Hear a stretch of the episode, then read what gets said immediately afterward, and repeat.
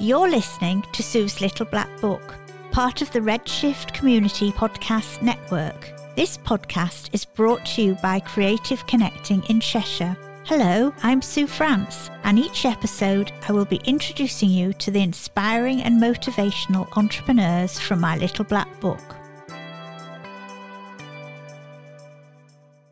We are back again today with my little black book and I'm talking to Susie Mathis, my friend and mentor.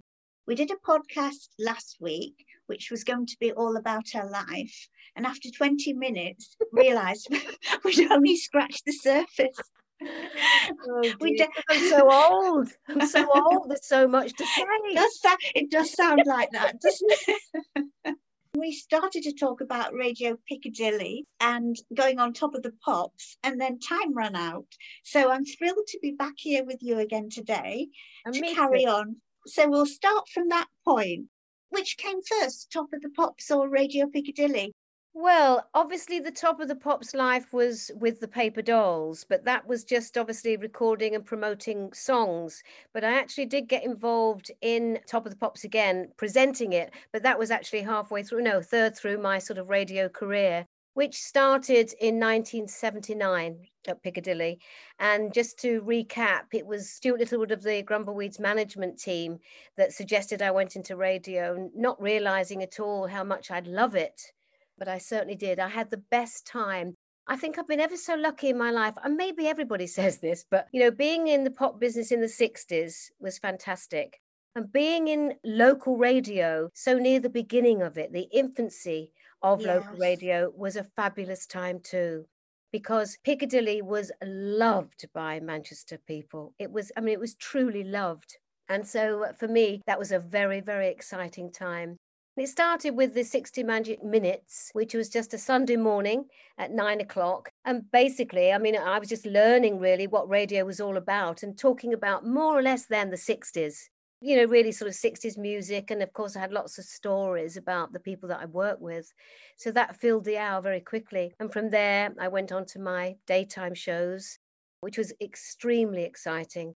They said that I was the first sort of female to have a daytime show on independent radio because there weren't very many women in radio at all at the time. No. It was all men, you know, every show was a guy. So you're really breaking into a different sort of world, really. What's funny is when I mentioned on my group page that I'd talked to you about Radio Piccadilly, everybody's memories came back. Every, everyone came up with memories when they were listening to you at such a time, certain interviews. One lady mentioned an interview with Joan Collins, didn't she? Everyone yeah that was your interviews that, that was so nice. And i you know that's the the most incredible thing sue is that after all these years and it is a lot of years now i can you know make a phone call to somewhere just a shop or somewhere and they just say i recognize your voice. It's susie mathis. I think how on earth can they remember me all these years on? And little stories that somebody came up to me the other day and said I'll never forget that interview that you did with I've forgotten her name now. oh God, and I've forgotten her name. But she remembered, the lady she remembered. remembered. But they just sort of have full memories of complete interviews. I know. It astounds me. It astounds me. But I was so lucky because in those days, I'd have three guests a day. I would have a local story. I would have a competition story with maybe a, a, group of people from an office, and I would have a sort of star guest type thing, inverted commas. And whoever was promoting themselves, whether it be in the Palace Theatre or cinema or a book launch, I was very lucky because they became my guests. So I met so many people. You know, Joan Collins is one of so many. Charlton Heston, Jack Lemmon, you know, these oh, amazing wow. people, just extraordinary. Raquel Welch, I remember that so vividly because she was staying at the Britannia and I was sitting waiting for her to pop over because it was just across the road, obviously, from the studio. And she said, no, she couldn't come because she couldn't get her hair rollers right or something was wrong with the rollers. I said, well, you know, darling, it is the radio. no one's going to see you really, but never mind. And in the end, I actually went over to the hotel and interviewed her. Oh, wow. She, she was quite starry and quite, you know, quite difficult, really did her son or her daughter marry someone? Am I getting the wrong person? did her son or daughter marry someone in the north of England? That's ringing a bell with me now you say it, but I honestly can't. I'll have to go, I'll have to Google that after. Yeah. What did we do if we didn't have Google to find out all these answers? How many times a day do I go, how old is that person now? Or what's happening with that? Oh, all the answers are there on good old Google. Yeah. I wish you were back on the radio now in lockdown. It would be brilliant for you to be on talking about all these things and the personalities that you interviewed. Well, I would have absolutely loved to have been on radio throughout this period of time. It's a fantastic time to actually talk to people. It's a great time to build community, empathy, and stuff. It, I would have loved it. And strangely enough, I am going to be on the radio again, which is so weird to be speaking to you now because only, you know, in the last podcast, this hadn't happened. but I, I, I was volunteering for all sorts of stations because I've been so very, very bored very lonely at times. And I wanted to do something. So I thought, I need to volunteer to do something. And of course, radio was one of the things I volunteered for. I actually volunteered to do a zillion things, but no one really came back. And then this week, somebody did come back. And I wanted to be involved and do something towards areas in Manchester. And I'm going to join Wythenshawe Radio. That's fantastic. But it's the largest audience for the hospital, so that really reflected well for me. I thought that would be really nice to do something for people in hospital. I'm just going to do one show, and obviously it's volunteer, and so it'd just be something nice to do. I think the people in hospital there will really enjoy listening to you. That's fabulous. I hope they remember, and I hope that I hope it's enjoyable. It has to be something I'm going to enjoy doing because radio for me was just such an incredible experience. The intimacy, the changes you can make in life because through radio I could help lots of charities. You yes. have a platform and I used it maybe maybe a little too much for charities really, but it was very exciting. And on top of the wonderful in-studio situation, the opportunities were fantastic because I went to New York, did a whole 7 days in New York learning the most wonderful things about that amazing place. Did the 25th anniversary of Disney in Florida. Again, great experience went to Champagne in Epernay and recorded live from there. So there were so many other things apart from being in a studio that filled my life for all mm-hmm. those 18 years, which I'm very, very grateful for. The ending was awful at Piccadilly, but I did get the chance to go back five years later when a new person took over. So my overlying experience will be Piccadilly. Oh, and what about television then? On to Top of the Pops. Well, this is now here's an unso- untold story. I went to see a clairvoyant. Her name was Carol Dunning. I can't believe I remembered that, and I can't remember that guest. One of the things she said was, "I think your husband's having an affair." And I said, "Well, that's I don't, you don't have to be a clairvoyant to know that. I know that myself." but she said, "You're going to be presenting Top of the Pops." I thought she was out of her brain. I thought you must be kidding. There's no way in the world. Anyway, about two weeks later, I got a phone call, and and they just said, "Please, will you come and present a couple of top of pops for us?" And it was great. I had Gary Davies, who of course I'd worked with for a long time at Piccadilly, and Bruno Brookes. He wasn't so easy, but Gary was fantastic, and it was a, a very nice, again, a lovely sort of experience. So yeah, I've had some marvelous things happen in my life. There's been some horrible bits, but most of it's been fabulous from that, how did that lead to the Kirsty appeal, which was where I met you? Well, really, it's all interconnected because I started raising money for Francis Children's Hospice way, way back. And my big involvement was trying to get people to donate musical instruments for their music therapy. That was about 19, I think it was about 1991 or 92.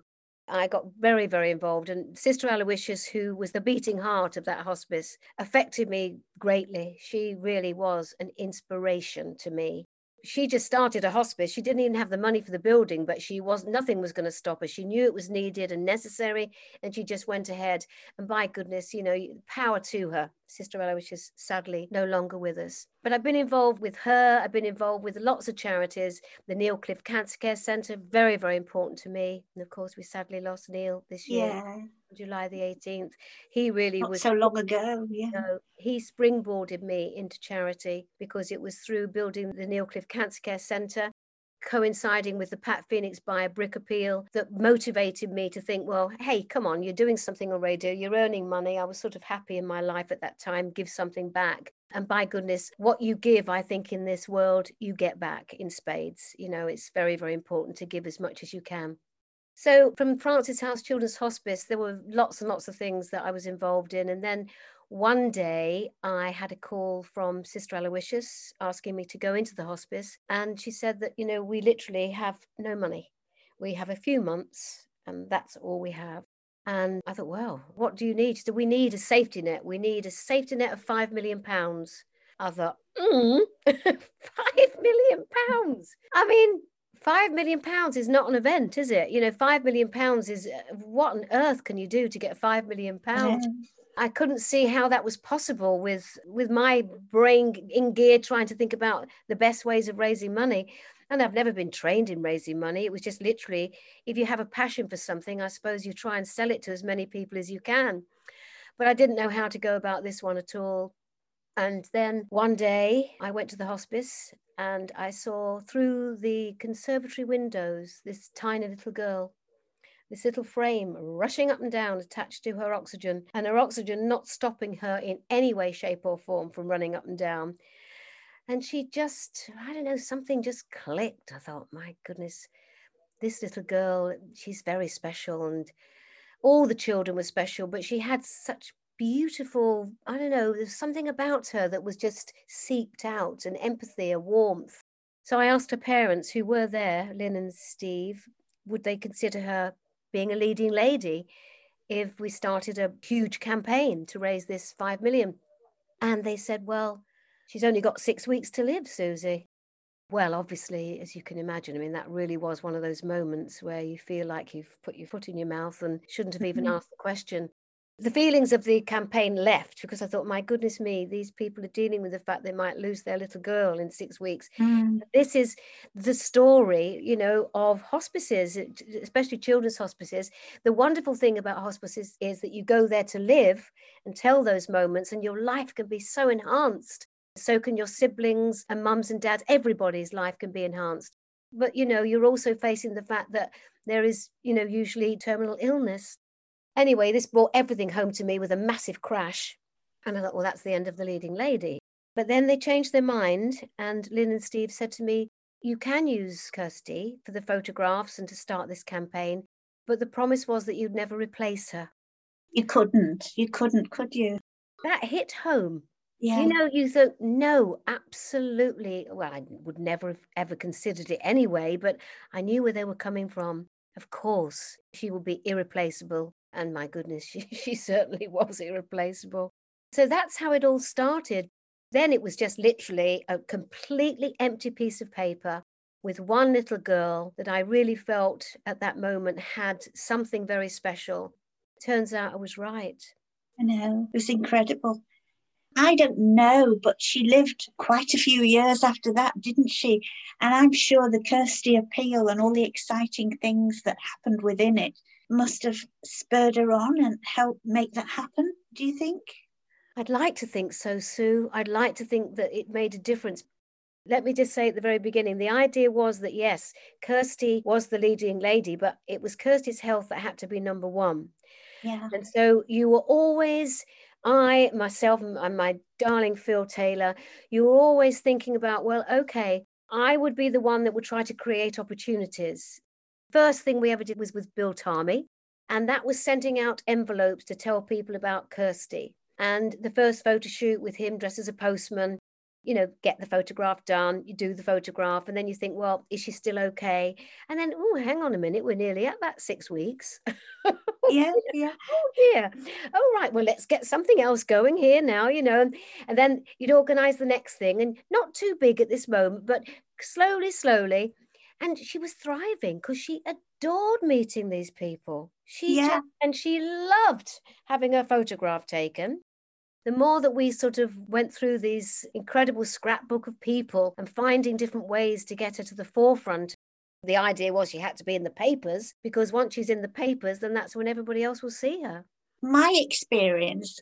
Can I butt in and tell my? Oh, I know, I know, I'm interviewing you, but it was on October the sixth, England versus Greece, I think. And Kirsty was the mascot. She walked out onto the pitch with David Beckham. And it was the year my daughter had died. And you'd said I could help the charity.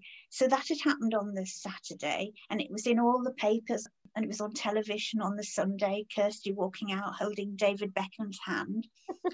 and on the Monday, I decided I don't think I'd even realised this.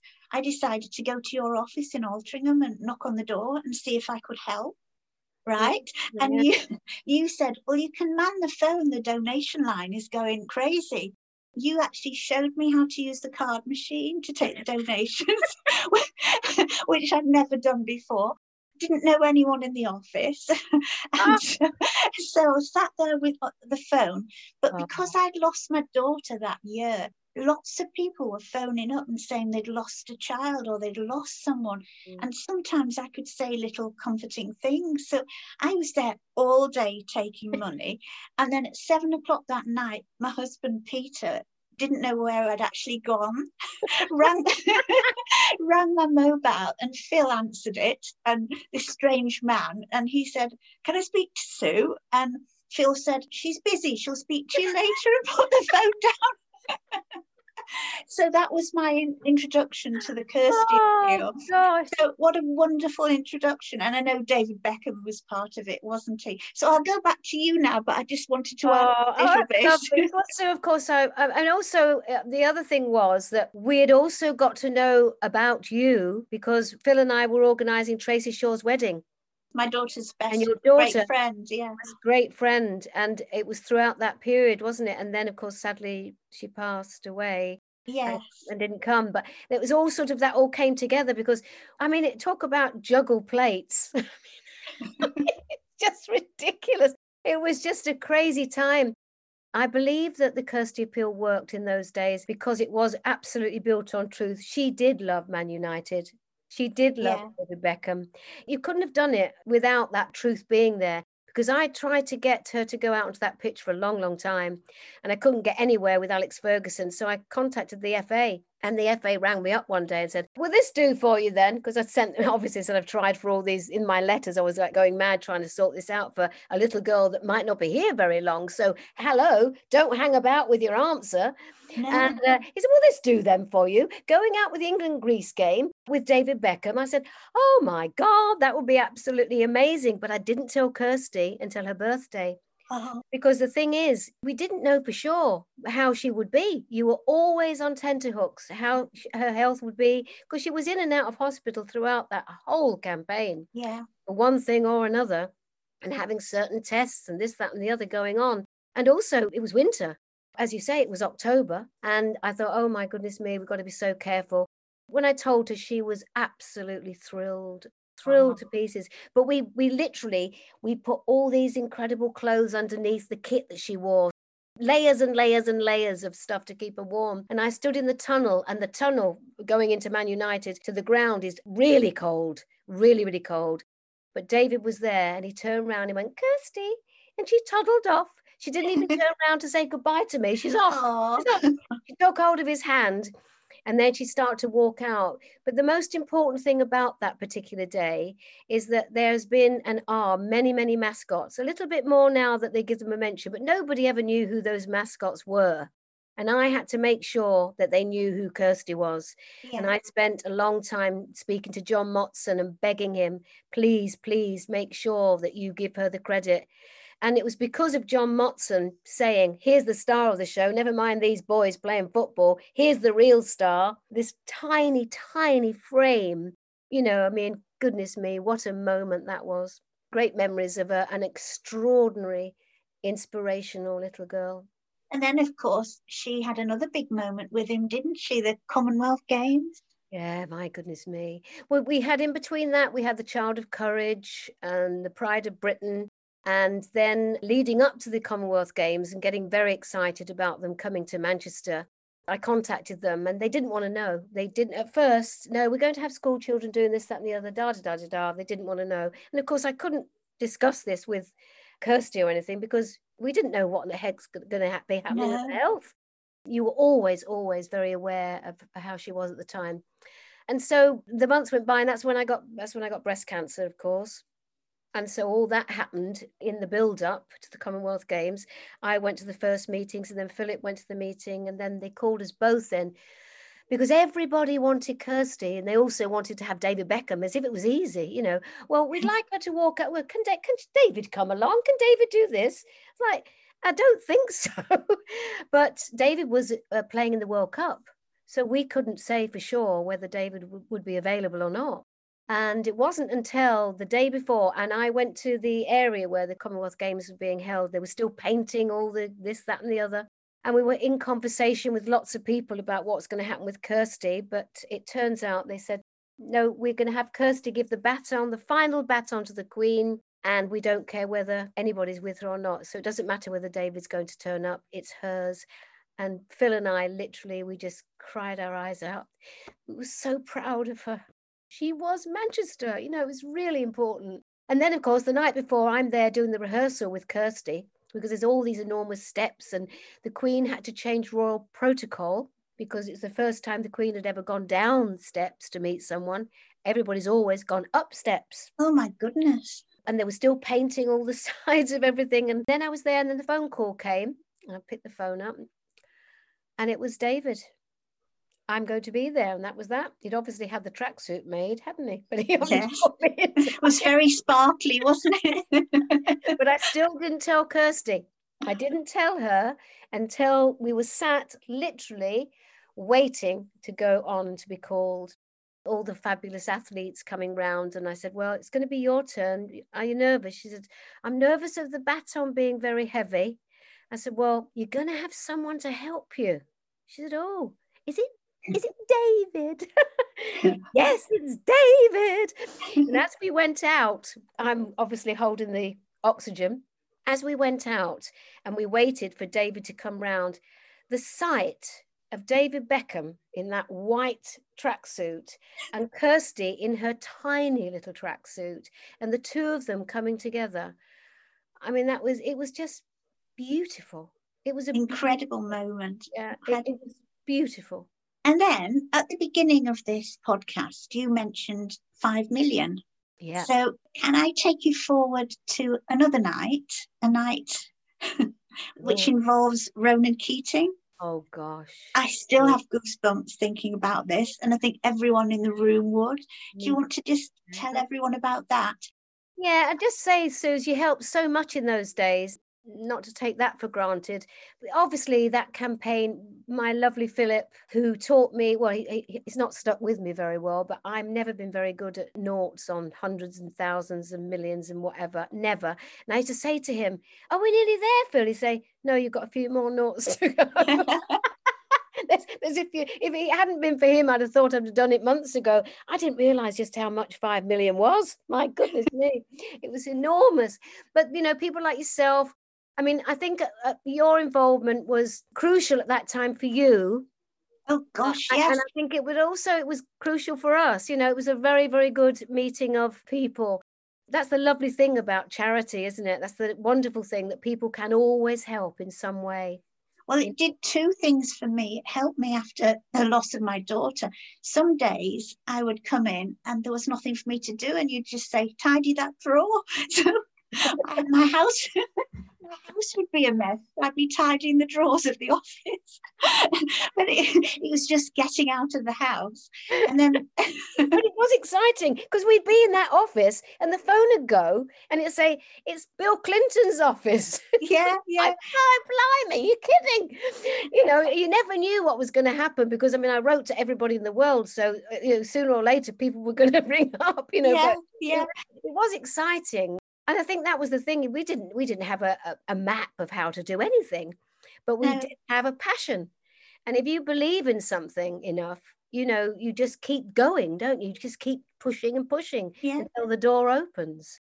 That's why I call you my mentor because I also learned how to put on events through you. And that's why I'm interviewing you today because it's part and parcel of the events I do. So well, your networking has been extraordinary. Now I'm not good at networking. You're brilliant at networking. Well, You're thank you very much. I'm, I'm not. I'm awful at it. I think it. you are. I think no, you are. I'm not. Well, well, maybe we'll go back to Ronan Keating now to end this podcast because it's so wonderful and it's a perfect way to end. Well, throughout the whole of the campaign, there was always people that Kirsty loved. And Kirsty loved a DJ that we had called Richard. She adored him. I mean, he started doing some work for Phil and I when he was 14. He's now, I mean, he's just such a, a massive, massively successful boy now. He runs a big company called Sterling Sound. But in those early days, Kirsty adored him. And he used, used to get him to play whatever she wanted. And we'd always finish the Angel Balls with Ronan Keating singing, I love you best when you say nothing at all. And that was Kirsty's song. And we had actually at one point throughout that summer, well, it was the end of the summer, I wrote to ask Ronan Keating if Kirsty could turn on the, the lights at Blackpool. And at this particular point, Kirsty was in the Manchester infirmary. She had gout and she really was struggling with gout. And I'd said to her, Well, we could go and switch the lights on with Ronan, but you obviously, darling, you, you can't go if you're not well. You know, you've got to get yourself better. Well, it's like phone call like five minutes after. I'm better. I'm better. I picked her up from the hospital. I took her back to my house. We got her changed into some lovely things and we drove to Blackpool and we got onto that stage and she met Ronan for, for the first time. And of course, they had the song together and she switched on the lights and he held her and I was behind her as usual with the oxygen. And then when I took her back into my arms, she said to me, Oh, Susie, isn't he gorgeous? we, that drive home, fish and chips and all lovely things, and our lovely Philip and myself, it was just wonderful. We had great times.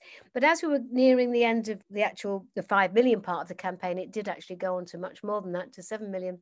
But I thought, well, the person that's got to be there has to be Ronan Keating. But obviously, again, never tell her, never tell her it was a very very exciting evening that and of course it was i think it was the, well it was hilton the hilton hotel's first big massive event. They'd only just opened on deansgate then. And there was a wonderful feeling about that whole room. It was a fantastic feeling. There were, everybody was there everybody that supported us through the years celebrities and otherwise and lovely people that have been just great great people with empathy with kirsty and then it came to the bit where she goes up with the DJ, and then the music goes on, and then you start da da da da da da dee da da dee da da da da da.